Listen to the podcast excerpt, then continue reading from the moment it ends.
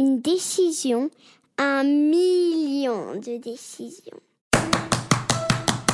Puis il y avait cette petite voix intérieure Je décide, qui me parlait depuis des années. tu décides. Bah là, là, j'avais décidé de l'écouter. En fait, on peut passer des années à, peser les pour, euh, les contre. Et puis un jour, le déclic. C'est pas difficile, c'est compliqué. Toutes nos vies sont rythmées de décisions.